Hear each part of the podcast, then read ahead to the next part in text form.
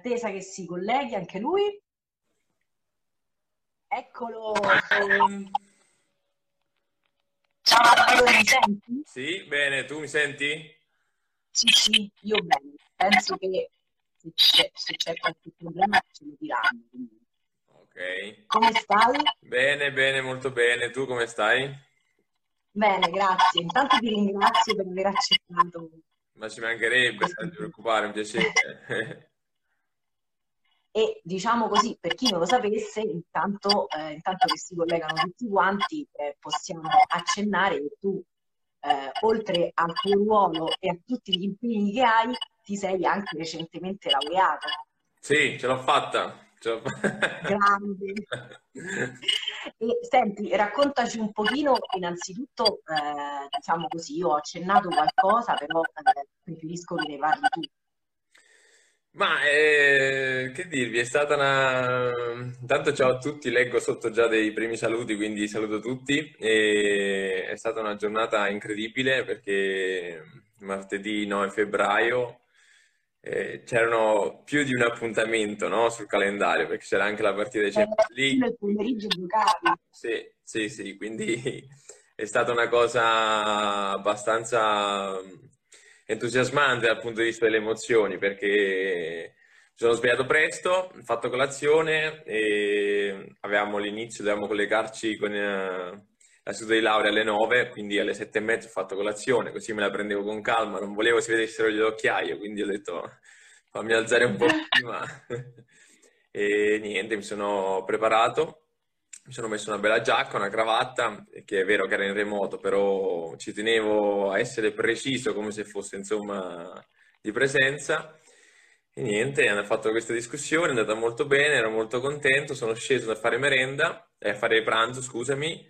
Tutti i miei compagni di squadra erano in tuta e io ero in cravatta perché ero un po' fuori luogo, però dopo, ecco...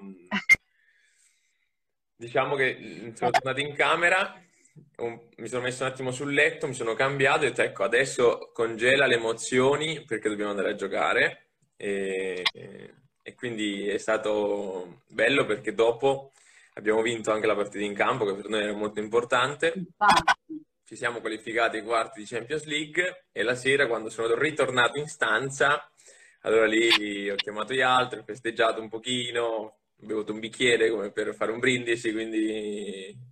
Ci credo. Beh. Bello, bello, molto bello, dai. Ma allora diciamo che penso che tutti si staranno chiedendo come sei riuscito a fare tutto quanto, cioè lo studio, le partite, gli allenamenti, le trasferte, come hai fatto? Così come ho fatto quel giorno, ho incastrato tutto.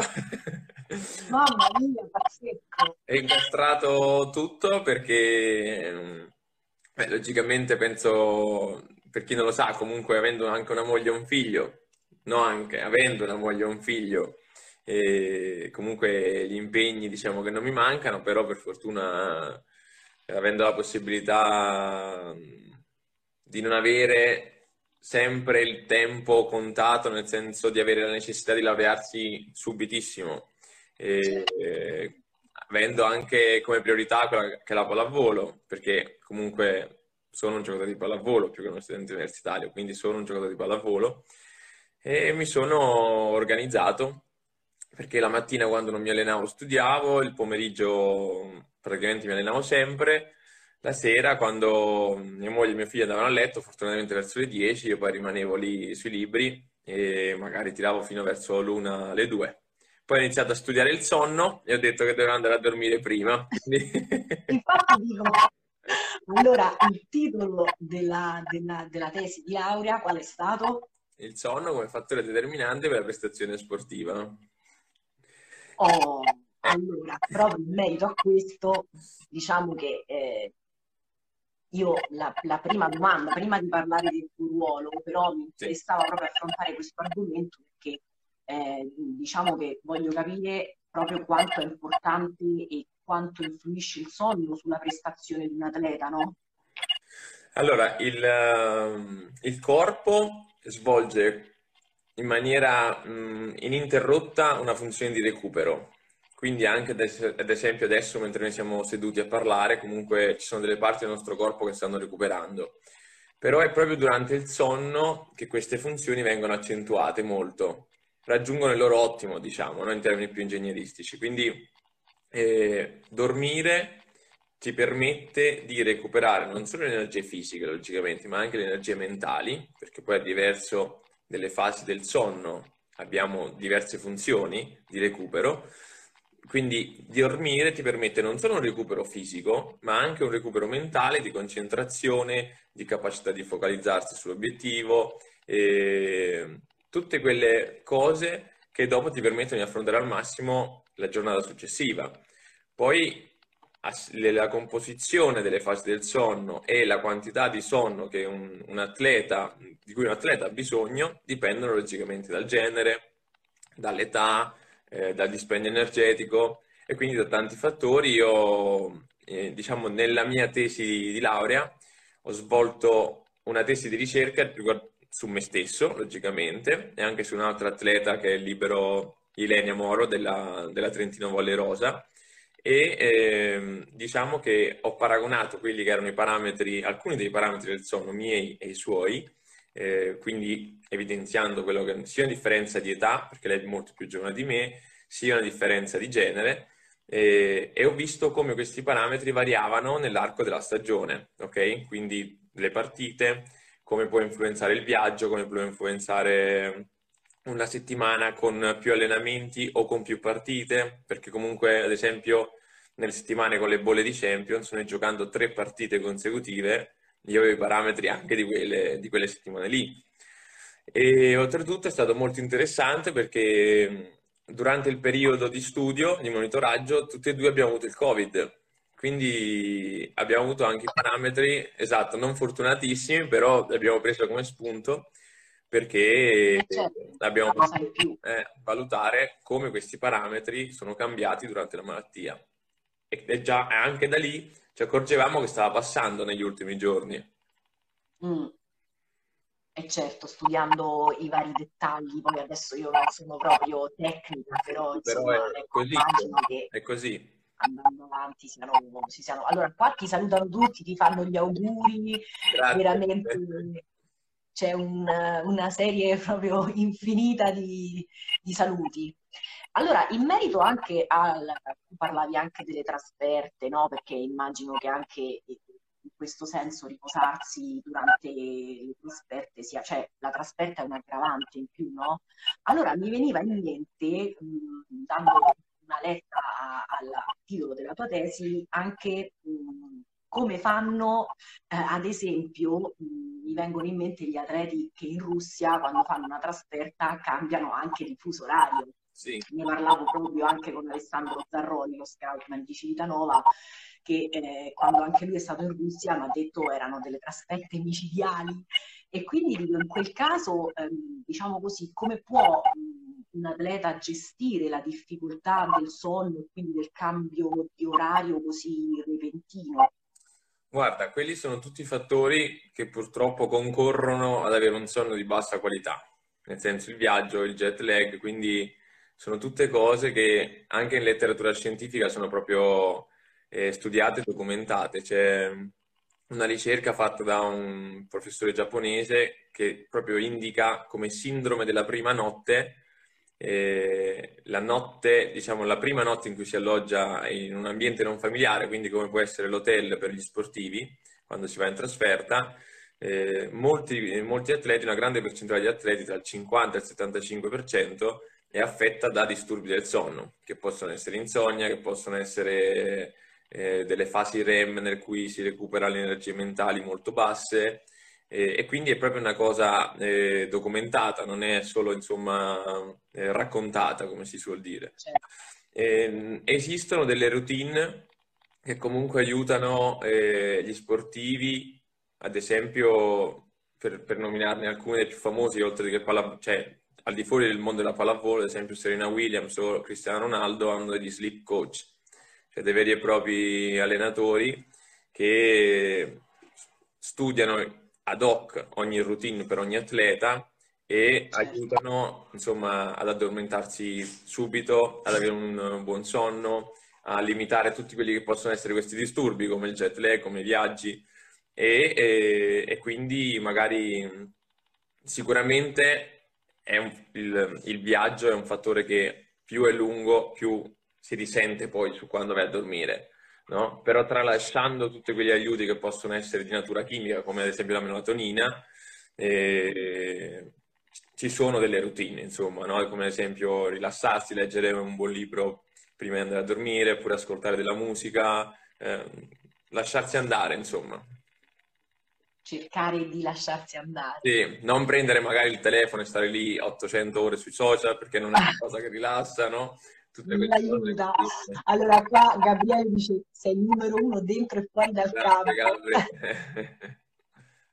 Comunque, ecco, tornando un po' anche a quello che è il tuo ruolo nello specifico, mi piacerebbe dare qualche consiglio anche ai giovani atleti.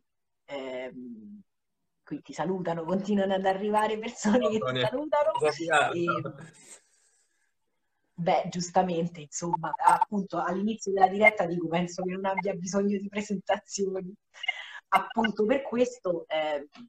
Ti volevo chiedere, siccome si sente da dire da tantissimi allenatori che il capitano, il libero debba essere il capitano di quella che è poi la ricezione, e quindi aiutare anche i propri compagni senza timori e con determinazione, volevo avere un tuo, diciamo, la tua esperienza poi, perché è quello che ci interessa. Guarda, secondo me è una cosa che nasce addirittura proprio da dentro, no? Da noi che siamo protagonisti del ruolo, perché a parte quello che ci viene detto e che ci viene, quindi non dico imposto, però no, certo, suggerito, ok? È proprio da dentro che chi fa il ruolo di libero deve sentirsi un po' responsabile di quello che accade in seconda linea. E per gestire questa responsabilità si può fare in tanti modi, perché molto spesso quando le cose addirittura vanno bene sono azioni, ci sono partite in cui tu tocchi pochi palloni, quindi addirittura diventa più che altro un fattore psicologico gestire questa responsabilità, no?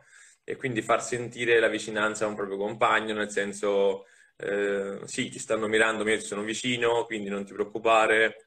A volte addirittura, non lo so, ad esempio sulle flotte, su certe cose, se può andare in difficoltà un ricettore, digli non ti preoccupare, adesso fatti vedere, però mi serve la pipe per il cambio palla e quindi andare a due, no? Sostituirlo, andare di corsa a due senza sottolineare magari un aspetto negativo, ma proponendogli una cosa in più per la squadra, che potrebbe essere andare a pipe, no? Ci sono tante tecniche, ti ripeto, che sono più che altro sotto il punto di vista psicologico, perché poi è normale che prima di tutto bisogna avere la sicurezza e trasmettere questa sicurezza a chi ti è a fianco, quindi quella è la prima cosa. Il ruolo del capitano è un po' una cosa... Sì, si sottolinea tanto che poi adesso può essere il capitano anche libero, però fondamentalmente nei gruppi non c'è bisogno di una fascetta sotto il numero per essere capitano, no? Quindi diciamo che negli ultimi anni il ruolo del libero e i liberi in alcuni contesti sono stati sempre più riconosciuti e quindi già quello è stata una conquista che abbiamo fatto noi, diciamo, nel campo, dando il nostro apporto in campo, e quello è il più bel riconoscimento che ci possano dare. Allora, l'inchiostro sportivo dice: sentir parlare un ragazzo come Totò è sempre un insegnamento in più da mettere nel nostro bagaglio, è vero? È grazie, grazie. Effettivamente, soprattutto per chi, io ripeto, parlo di giovani atleti perché penso che abbiano te e i giocatori come te come punto di riferimento, no? Grazie. Quindi sentirti dire certe cose, ecco, anche quando hai detto è frustrante, più che altro quando per un bel po' di tempo non tocchi un pallone, proprio perché, diciamo, l'avversario non è che ti mira. Sì, andrà via. Di solito è meglio, perché vuol dire che le cose vanno bene e quindi preferiscono battere su altri, no? E certo. Ci sono quelle partite, soprattutto poi quando c'è l'altissimo livello, in cui i giocatori, magari parlo di semifinali playoff o di finali, no? Di questo livello qui, dove i giocatori vanno sulle loro direzioni di forza, soprattutto alcuni, quindi lì magari sei un po' più coinvolto.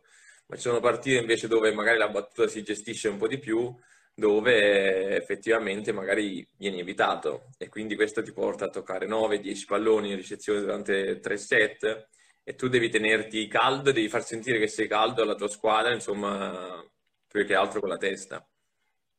Certo, rimanere concentrato comunque, no? Perché poi anche il fatto che il libero entra e esce dal campo, comunque anche quello, non voglio dire che sia uno stacco, però rispetto a chi rimane in campo tutto il tempo c'è un po' di differenza. Ma poi lì bisogna anche vedere, insomma, a cosa si è abituati, no? Quindi magari un centrale che può stare fuori 3 giri trova una sua routine, trova un suo modo per restare concentrato sempre, cosa che magari non riuscirebbe a fare un palleggiatore perché non ci è abituato. Noi liberi diciamo che torniamo in panchina sempre sperando di starci un bel po', perché vuol dire che facciamo tanti break con le battute dei centrali. Esatto. Però ti dico che è una cosa per noi è molto breve di solito, ok? Quindi può essere una battuta, sì, un cambio palla, dopo si rientra subito e si riparte. Assolutamente. Allora, qua io ti leggo qualcosina. Destiny che dice: Totò è un modello per i giovani atleti, per la dedizione e la possibilità di realizzarsi. Il giorno della sua laurea mi sono emozionato come se fosse mio fratello. Grazie. Sì.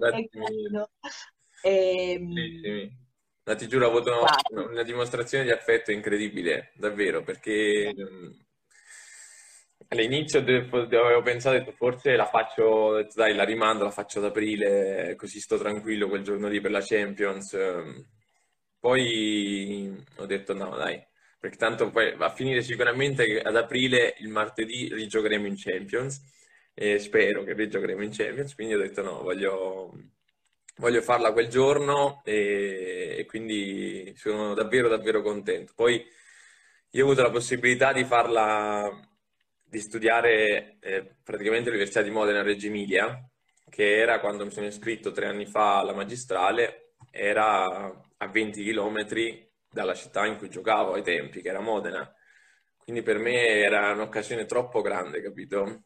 Io che l'avevo sempre avuta lontanissimo l'università, e che il problema maggiore era stato quello logistico, averla lì vicino mi ha dato una carica che ho detto no, devo fare tutto, lo devo fare bene, posso addirittura conoscere dei compagni di corso, quindi è la mia opportunità. Scusami che la diretta mi si è accesa la TV, la spengo un attimo. Ok, non ti preoccupare.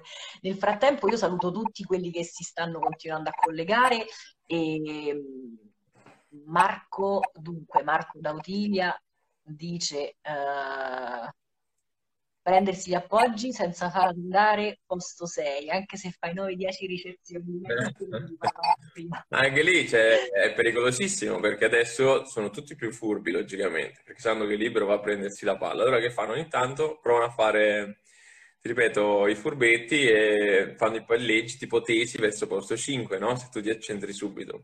Allora lì, su questi appoggi, adesso abbiamo coniato, capito, un nuovo modo, che è quello di chiamare o no a muro, però logicamente si rimane in 3 in difesa, pronti a prendere l'appoggio, ok? Quindi coinvolgendo anche gli altri. Oppure free ball proprio totale, quando il bugger, il palleggio viene fatto lontano dal campo, e allora vado tutto campo io. Prima era una passeggiata, diciamo, c'erano tutti belli là in posto 6, ogni palla che arrivava di qua arrivava in posto 2, e il libero andava sempre lì a prenderla, no? Adesso ci sono anche quegli altri che buttano il free ball in posto 5 e provano a fregarti, quindi sempre meglio stare con gli occhi aperti. Quello poi sempre, soprattutto per il tuo ruolo, che insomma deve stare super super attento.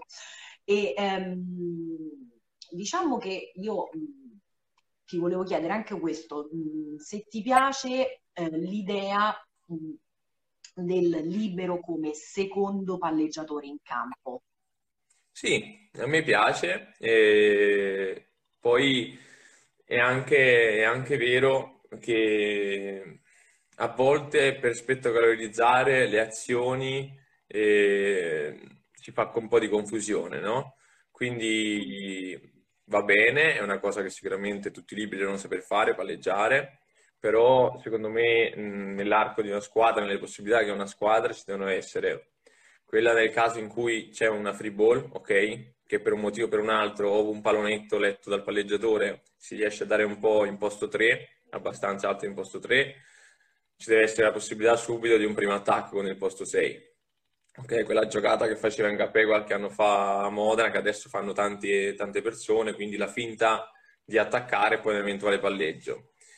E nel caso in cui questa possibilità di giocata non c'è, appunto il libero deve essere bravo a mettere nelle migliori condizioni possibili l'attaccante, che non vuol dire sempre alzare un palleggio in sospensione, una super, una quick, no, certo, ma valutare appunto la situazione, perché spesso si gli palleggia in fase di contrattacco, e in fase di contrattacco tu sei un'allenatrice, sai che le transizioni sono molto importanti, quindi la possibilità di riprendere la rincorsa.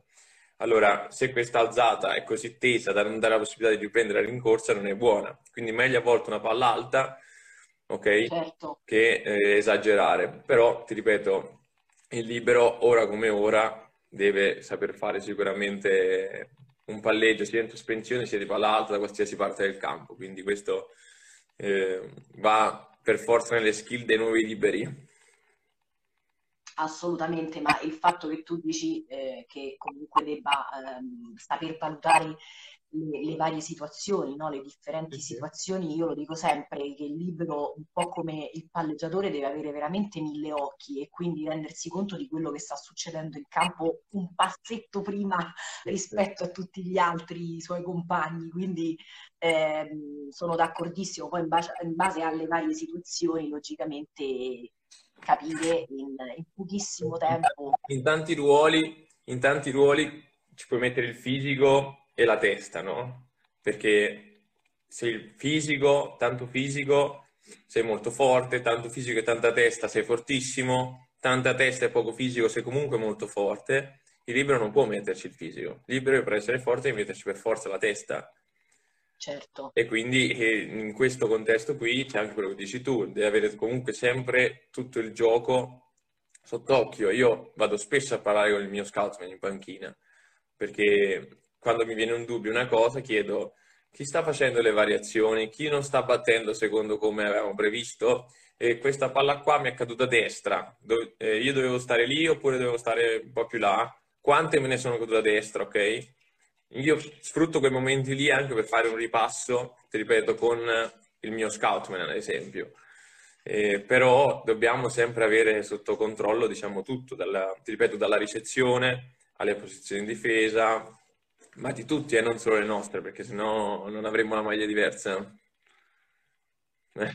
Certo, certo. Allora, Destiny Light chiede quanto cambia l'atteggiamento mentale in ricezione quando di fronte c'è un battitore forte e in forma. Guarda, lì è un po', c'è un po' la vita sporca del libero, nel senso che lì bisogna capire che a volte il ricevere quella che viene definita da tanti commentatori ricezione è brutta, va in difficoltà, ok? Invece è una grande ricezione. Per esempio batte Leon a 130 all'ora, ok? Per fare un esempio. Ricevere alta sui 6 metri nel campo è una grande ricezione, ok? Assolutamente sì. E questo è il discorso mentale che è un po' con cui convive il libero. Nel senso, darsi degli obiettivi, sicuramente quello di ricevere bene, di fare sempre, di mettere sempre la palla migliore possibile per il proprio palleggiatore, ma anche quella di valutare dei rischi. Che cosa vado a rischiare magari su una battuta del genere di mettere una doppia o più, quando le probabilità di riuscirci sono così basse che magari regalano la palla all'altra squadra. In quel caso lì, allora, la ricezione diventa quasi una difesa dal punto di vista mentale, Lorenzetti lo chiama il giocare tattico, meglio tenerla alta nel nostro campo e magari andare a fare una bella copertura per dare la possibilità di rigiocare una palla più precisa al palleggiatore.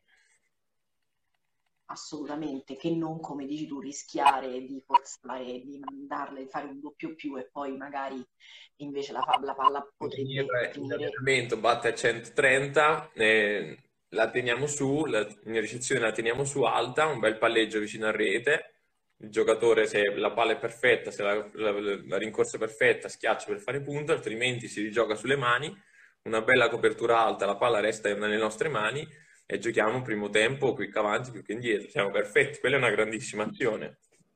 Oppure c'è una ricezione meno, un attacco meno sugli scout, capito? Invece quella è una grandissima azione.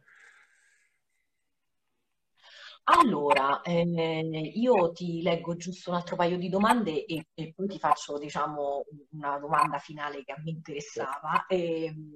Dunque, non so chi sia, comunque Matordes dice i tempi di gioco nella pallavolo sono molto veloci. Come fate a valutare la situazione? Visto che parlavamo di valutare la situazione, anche se ormai penso che tu lo fai... Abbiamo fatto tanto tempo, ormai è tipo un'abitudine. Beh, gli occhi sempre sulla palla, innanzitutto, sempre sulla palla e sempre su, diciamo, un sistema di riferimento che possono essere rete, palla e mani del palleggiatore, mani dell'attaccante. Quindi con queste tre variabili si valuta quella che è la posizione di difesa, quella che è la posizione in campo in generale, però gli occhi e la testa su queste tre cose devono essere sempre belle sveglie, diciamo, perché la stessa tipologia di azione, con una differenza ad esempio di angolo di una mano o di distanza della palla dalla rete molto, molto più piccola o un po' più piccola, insomma, ti cambia tutta la posizione in campo. Quindi gli occhi per prima cosa, per attivare i nostri piedi e poi muoverci di conseguenza. Alla fine l'allenamento è quello lì, l'allenamento è allenare l'occhio a riconoscere queste situazioni. Diverse situazioni, certo. Diletta ci chiede, anzi ti chiede, il tuo più grande cambiamento nella tua carriera. Ma guarda... Io ho giocato tanti anni in Serie B quando ero giovane e anche se ho sempre creduto in me stesso, non perché pensavo di essere superiore agli altri, ma perché pensavo di poterlo fare anch'io, ok? E quando dopo 5 anni di Serie B ne avevo vinte 2, ho fatto dei playoff, e comunque nelle società in cui ero stato mi volevano sempre bene, ho lasciato sempre un bel ricordo, no? L'anno che giocavo a Cortona, dopo aver vinto un campionato, 2 campionati a Sora, quindi che Sora era sede in Serie A, avevamo un ottimo esatto, però decisero di cambiare a un certo punto. Io ero ragazzo, andai a giocare da un'altra parte, a Cortona in Serie B. Ho pensato, insomma, che quell'anno arrivavamo quarti, non facemmo neanche playoff, non fu un anno particolarmente brillante. Ho pensato, non lo so, ho avuto un attimo di dubbio, no? Non so se dopo tutti questi tentativi... E invece quell'estate io ero al mare, mi ricordo benissimo, era maggio, e mi squilla il telefono, non rispondo perché, ti ripeto, ero in spiaggia, vado a rivedere e richiamo questo numero. Era il direttore sportivo di Città di Castello, che faceva la 2 allora, squadra con cui noi avevamo fatto...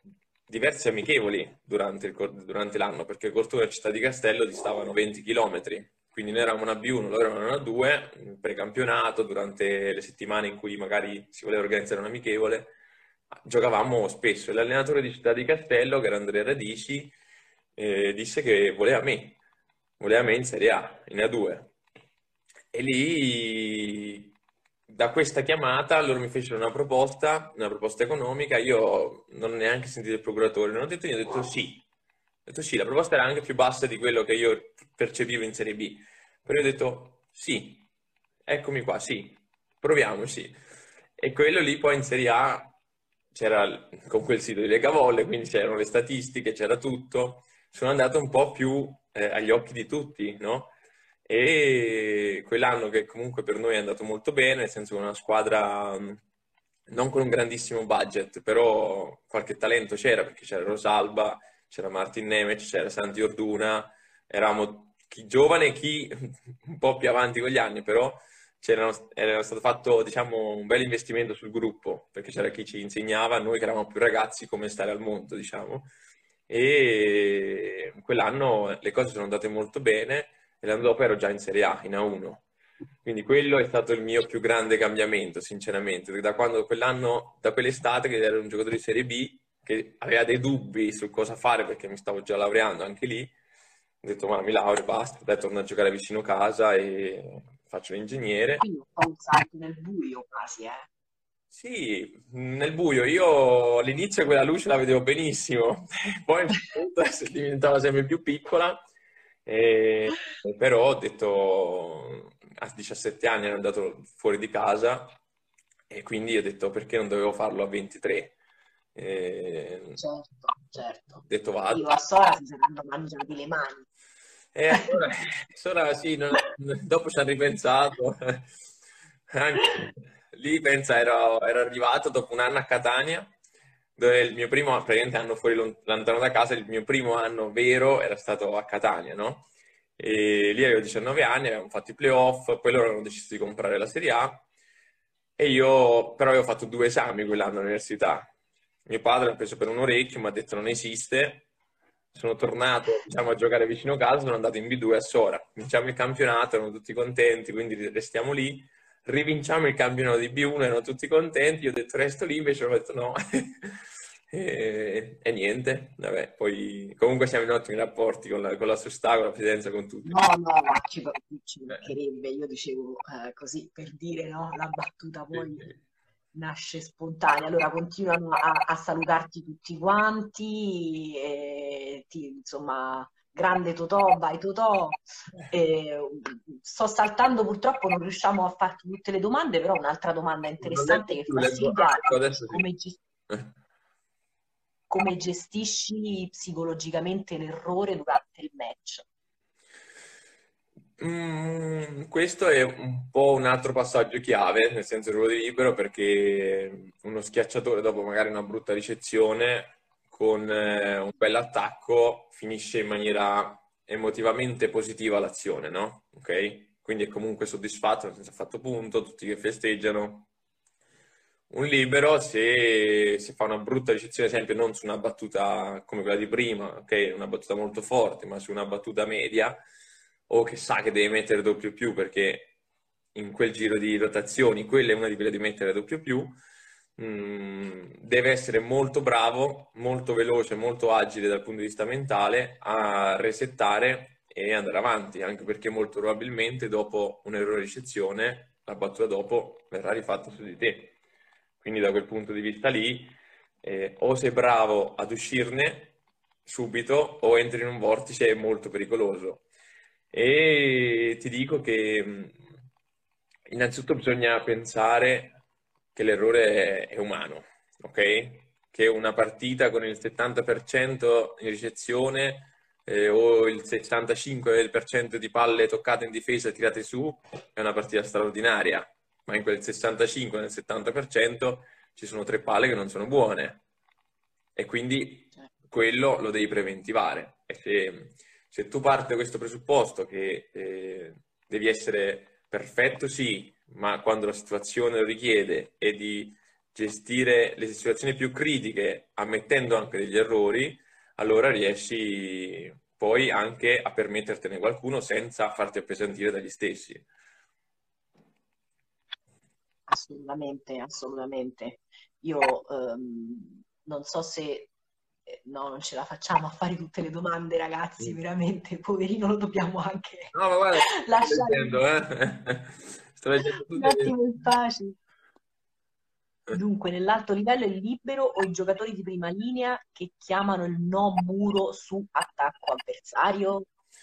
Allora, qui c'è una bella discussione, però l'unica, io davvero rompiscatole quale sono, no? Perché poi sta cosa ingegneristica è una porta anche in palestra, quindi a volte rompi i coglioni, scusate la parola, allenatori, e vado sempre a chiedere perché o non perché. Ed effettivamente la più bella motivazione, anche secondo me la più giusta, che mi hanno dato è quella che deve essere la seconda linea a chiamare il no muro, perché è vero che gli uomini di prima linea sono più vicini, quindi riescono a riconoscere meglio forse la distanza dalla rete, però è anche vero che il movimento come ampiezza più grande che un giocatore deve fare in campo quando c'è il no muro viene fatto in difesa. Il posto 6, che magari su una situazione di muro a 3 è lungo per prendere le palle toccate al muro, deve fare 2 metri e andare in campo per prendere un'eventuale palla in difesa senza muro. Quindi la seconda linea, almeno da noi a Trento, ma lo era anche a Modena e in tante squadre insomma, dove si gioca ad altissimo livello, è o il libero o il posto 6 a chiamare il no muro. Quindi da lì, ripeto, gli uomini che sono dietro si posizionano subito per una palla come se il muro non ci fosse, quindi fanno il movimento maggiore. E poi si gioca, anche se adesso sono tutti questi attaccanti grossi, alti, forti, che sto no muro è diventato pericolosissimo, perché se ti sentono qua, la esplodono qua. Ah certo, allora dunque grande grazie Totò per la super risposta. Bisogna sempre guardare avanti, dice Silvia, sei mitico. E vabbè, grazie, mi dice bravissima per il tuo lavoro, grazie per averci regalato questa bellissima intervista, assolutamente sono contentissima. Prima di chiudere volevo chiederti una cosa, sempre diciamo così parlando dei giovanili e dei ragazzi che iniziano a fare, diciamo entrano nel mondo della pallavolo, che desiderano anche fare il tuo ruolo, il fondamentale del bugger. Bello. Quanto conta allenare la tecnica base fin dall'inizio? Allora, guarda, ti parla una persona che all'inizio i suoi primi bugger sentiva toc, ok? E non puff, quello che tutti gli allenatori, piace sentire. Quindi io ti dico che ne ho fatti di bugger vicino, io avevo i tabelloni del canestro nella palestra dove ce l'avevamo da ragazzi a Latina e c'erano questi tabelloni, il mio allenatore all'epoca era Giovanni Bonacorso, mi diceva Totò, poi era catanese, mi diceva Totò, tu devi stare 15 minuti tutti i giorni contro questo tabellone, ti alleni e ti batti contro il tabellone e devi fare il bugger nel canestro. Fin quando non fai il canestro senza rimbalzo 3 volte a sinistra, 3 volte a destra, non vai a casa. Non te ne vai. E non era che ce l'aveva con me, era per ognuno aveva un obiettivo. Il palleggiatore della saitta doveva fare non so quanti palleggi in un certo modo, lo schiacciatore doveva fare non so quante schiacciate contro il muro in un certo modo. Io, che ero già libero, dovevo fare questi bugger fatti così. Ripeti. A un certo punto sentii puff su questo bugger, ho detto però, questo è nuovo, ripeti, puff, e da lì è iniziato, ho capito, una sensibilità diversa con le mie braccia. Poi la tecnica di bugger si evolve come si evolvono tutte le cose, quindi magari sulla ricezione float prima si diceva muovi i piedi, tantissimo, vai dietro la palla, adesso questa cosa non esiste più, adesso esiste sulla float solo il bugger laterale, che è il modo migliore per spingere, per attaccare comunque la palla, e quindi se di base quello che poi viene fatto dopo varia in continuazione, come in tutte le cose, però alla base, diciamo, scusate il doppio gioco, però alla base la sensibilità, la capacità di farlo in qualsiasi situazione, la capacità di sentire la palla deve essere sviluppata tantissimo, e non è una cosa che poi la fai una volta e non la fai più, è una cosa che ad esempio tutti i giorni io magari vado lì, mi faccio per scherzare i miei 5-6 canestri così, oppure i 5-6 appoggi in un certo modo, ho le mie sfide con l'allenatore che gli dico batti flotti a terra, ti faccio 8 su 10, giochiamoci 2 euro, ti faccio 8 su 10, perfetto, ok? E in quel modo tu riesci comunque a coltivare, a maturare questo aspetto del gioco che per chi deve ricevere, e quindi per quasi tutti i partecipanti al gioco bellissimo della pallavolo, è una cosa fondamentale. Perché adesso la flot, quella che tutti dicevano bisogna andarci dietro con i piedi, non c'è più. Quella erano gli anni 90. Adesso sono i centrali di 2,10 m che battono salto flot da un'altezza di 2,60 m. Quindi la palla arriva comunque tesa, arriva a una velocità tra i 60 e i 70 km/h e molto spesso, ti ripeto, si è in 3, ma alcune volte bisogna andare in 2. Quindi pochi passi, braccia lunghe fuori dal corpo, e attaccare questa bella palla col bagger laterale, perché frontale diventa pericoloso anche. Certo, certo. Bene, io... E abbasso quelli che sono sui 3 metri a ricevere in palleggio la flotta. Allora, io continuo a salutarti tutti quanti. Quando parlo non vi leggo. Quindi... Ecco, oh, ciao, ciao. Sì. Ciao a tutti. Tutti e veramente ti ringrazio tantissimo perché oltre ad essere stato piacevole è stato anche molto istruttivo. Grazie. E allora in bocca al lupo. Crepi, adesso arriva il bello, adesso arriva il bello. Appunto, non volevo dire niente perché poi insomma, non so mai chi è Scaramantico e chi no, però ho detto solo in bocca al lupo. In bocca al lupo va bene, in bocca al lupo va benissimo. Perfetto, allora grazie e salutiamo tutti quanti e buon pranzo a te e a tutti. Grazie che ci hanno Valeria e grazie a tutti per averci seguito. Guarda, io salverò la diretta, ti volevo dire, e poi la pubblicherò sia su YouTube che sulla mia pagina YouTube che poi lo trasformerò in podcast sia su Spotify che Google Podcast, allora, eccetera, eccetera. Andiamo ovunque. Esatto, così chiunque vuole può ascoltarlo anche mentre si prepara la mattina, ok? Esatto, una bella colazione con la nostra voce sotto, secondo me partiamo in